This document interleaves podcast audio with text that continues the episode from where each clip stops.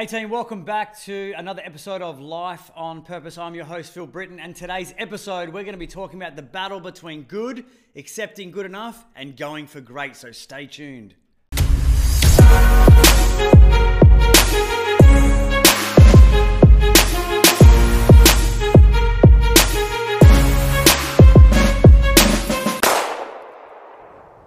Hey team, welcome back to the Life on Purpose podcast show. I'm your host, Phil Britten, and we are back in the studio again after a little bit of a travel. Um, but also, we're about to take off again on what we're calling the Thrive Tour. I've been telling you guys a little bit about this. If you're listening to this or watching this and you're in Australia and you'd love me to come and speak to your, your community, your work, your, your school, or whatever it may be, I'm going to be hitting up all the remote, regional, and big city towns in Australia as we travel around to reach, teach, and inspire as many people as we can. Leave them impacted, leave them inspired to level up and thrive and not just survive. So please, even if you're listening or watching this anywhere else in the world, if you know anyone in Australia, unfortunately I can't get around to the world at the moment, but I'm doing my very, very best to uh, reach, teach, and inspire as many people in Australia as we can.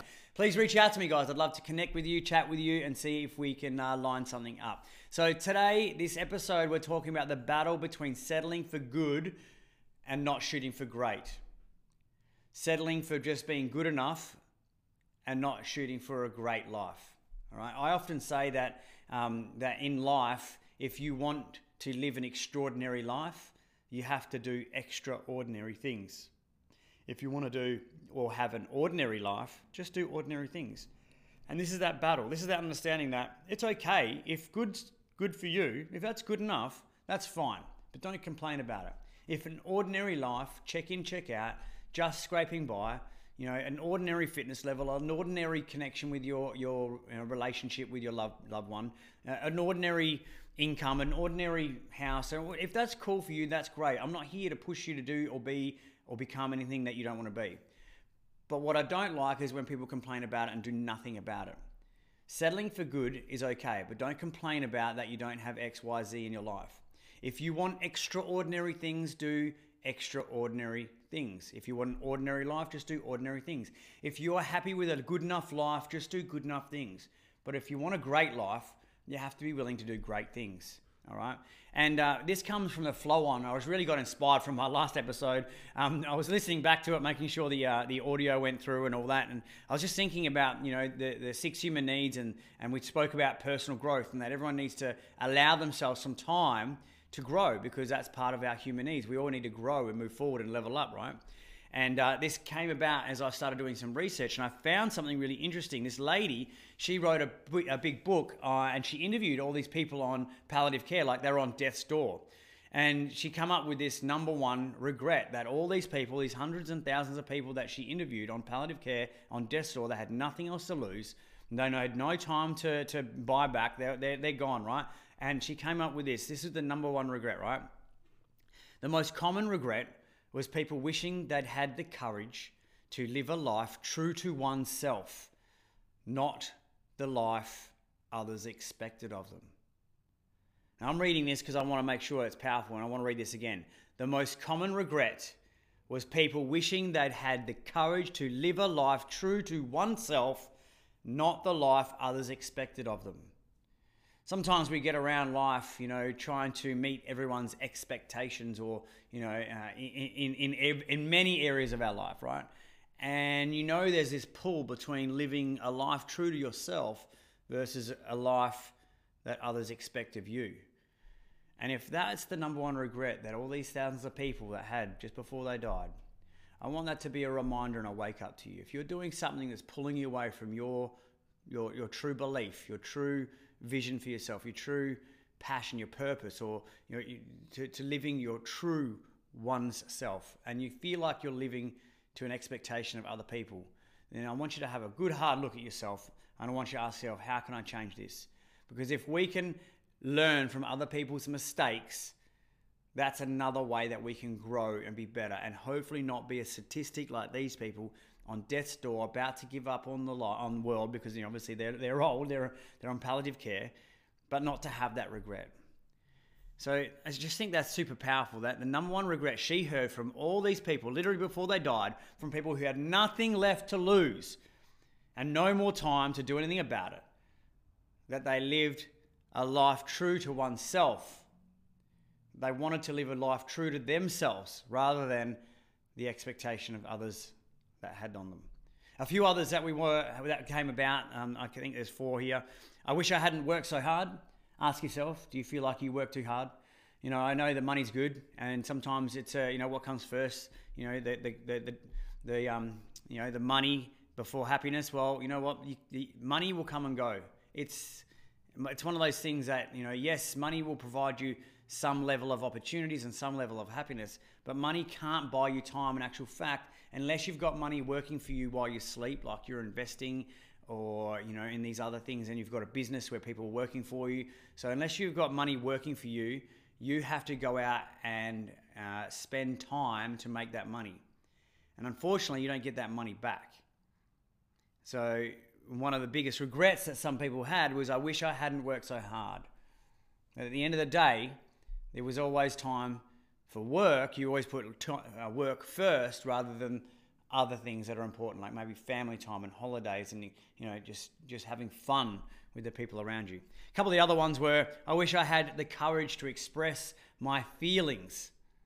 Some of us, and you know, suppress our feelings and we are getting in a, in, a, in into a into a, an age in the world where it is more open to express our feelings, and uh, obviously these people are, are, are talking about their life and you know maybe a, a, few decades ago when they were you know in, in, in a different environment in the world where you know we were told not to express our feelings, and I think it's super important that we do express our feelings to our loved ones, to our to our wife, to our husbands, to to our kids as well. We set an example, but also, you know, if you've got conflict in a workplace, if you've got conflict anywhere in your life, you should express the way you feel and get that out rather than bottling it in because it's not going to do you or anyone any favors. Another one was I wish I had stayed in touch with more friends. I don't know if, if you're like me, you know, like life sort of just gets gets sort of here's the runway, right? and you know friends come and go and they drop off but and i guess we're lucky in a way that social media allows us to connect to our friends or see what's going on in their life but i sort of struggle to to understand that I, know, uh, well, I actually don't struggle. I totally understand this that you may have them on your friends list on social media, but you're not actually connecting with your friends. They may be your friends on Facebook, but you don't actually have a connection with them when was the last time you called them and spoke to them or hung out with them and spent some time with your friends? Another one was, I wish that I had let myself be more happier. Let the happiness bug out.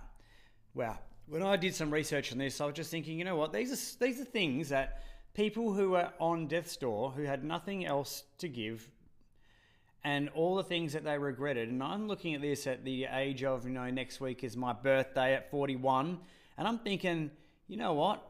Some of these are so true, but pretty much all of them are easy to change. You know what I mean? Like some of these are easy to change. I wish I hadn't worked so hard. I can change that. We can work the, the, the schedule, we can work the way that we work, and we can make sure that we have, you know, the work time and then play time type of thing. We can we can work on that. I wish I had the, the courage to express my feelings. I can do that. That's easy to do. I wish I had stayed in touch with my friends. That's super easy. We can just make the choice to make a phone call right now. We can make the choice to organize a catch up right now. I wish that I had let myself be happier. That's a choice. I can choose to do that right now. And in actual fact, I'm smiling. If you're just listening to the audio and not watching the video, I'm smiling right now. I'm super happy. You know why I'm happy? I'm happy because I feel like I'm going to learn from these, these regrets that these people have. And these small things that I can change are going to have a massive uh, massive change in my life. Imagine if I get to the end of my life, whenever that is, and not have these regrets. These are the top five regrets of people on death's door. These aren't hard to change. We have the ability right now, you and I, let's make a commitment that we're going to make a change in these areas to level up our life. Because at the end of the day, in a nutshell, too many of us settle for good enough. A good enough job, a good enough relationship, good enough health, a good enough connection with our kids, good enough happiness level. It's just it's just good enough. We want great. We want to live a great life. And if these are the small little things that stop us from living a great life, I think we owe it to ourselves to make those small changes. Good enough breeds complacency. Good enough gives us the in just enough in nourishment to sedate our hunger for greatness. Let me repeat that. I've written this down. Good enough gives us just enough nourishment to sedate our hunger for greatness. Good enough is a sedative that numbs our hearts and minds. So please, if you're watching or listening to this right now, I want you to understand that I'm not going to settle for good and I'm going to go for great. I'm going to make these small changes in my life and I'm going to get big outputs at the end of my life. When I'm laying there looking at the life that I've lived, these will not be my regrets. And the only person that can change these is yours. These are all choices that you and I can make right now. And I believe that if you are like me and we want to live a great life, if we want to we want to shoot for extraordinary, we're going to do some extraordinary things. And these things aren't really that extraordinary. I mean, these are just small things that we can change. So please, let's just make a pat to ourselves. Let's, let's just say internally into our head, I know you're watching or you're listening to this, wherever you're getting this information, let's just make a pact to ourselves right now that we're gonna we're gonna take these points here. We're gonna start making we're gonna start making a dent in these. We're going to make sure that we uh, don't work so hard. You know, yeah, we're going to work and we're going to work hard when we've put our, our mind and effort to it, right? But we're going to give ourselves time. We're going to put the work time here and the play time here, right? What else are we going to do? We're going to express our feelings more often. We're not going to bottle it up. When we feel like we've got some emotional baggage going on, we're going to share it. We're going to talk to someone, our wife, our husband, our kids. How are we feeling with our kids? Get them on your side. How are you feeling with your boss? Can you have a chat to your boss about how you're feeling with, with what's going on at work or a colleague or whatever it may be? We're, we're going to get in touch with some friends, you know, like let's, let's, let's not just look at what they're doing on social media. Let's, let's connect with them. Let's reach them. Let's catch up with them. All right. We're also going to have more happiness. We're going to bring more happiness. And just the easiest thing that you can do is choose to be happier. Choose not to be negative. Choose not to be angry. Choose not to be sad. If you go there, that's fine, but choose happiness over those things. I hope this episode has helped you. I hope it really flowed on from the last episode. And if you haven't watched that or listened to that, go back, listen to the growth episode. Come and listen to this again and I can't wait to see you level up. Please leave a comment, give us some thumbs up, share this with someone who you know who, who you know needs to hear this message, and please don't forget, guys, live life on purpose. Ciao. See you next time.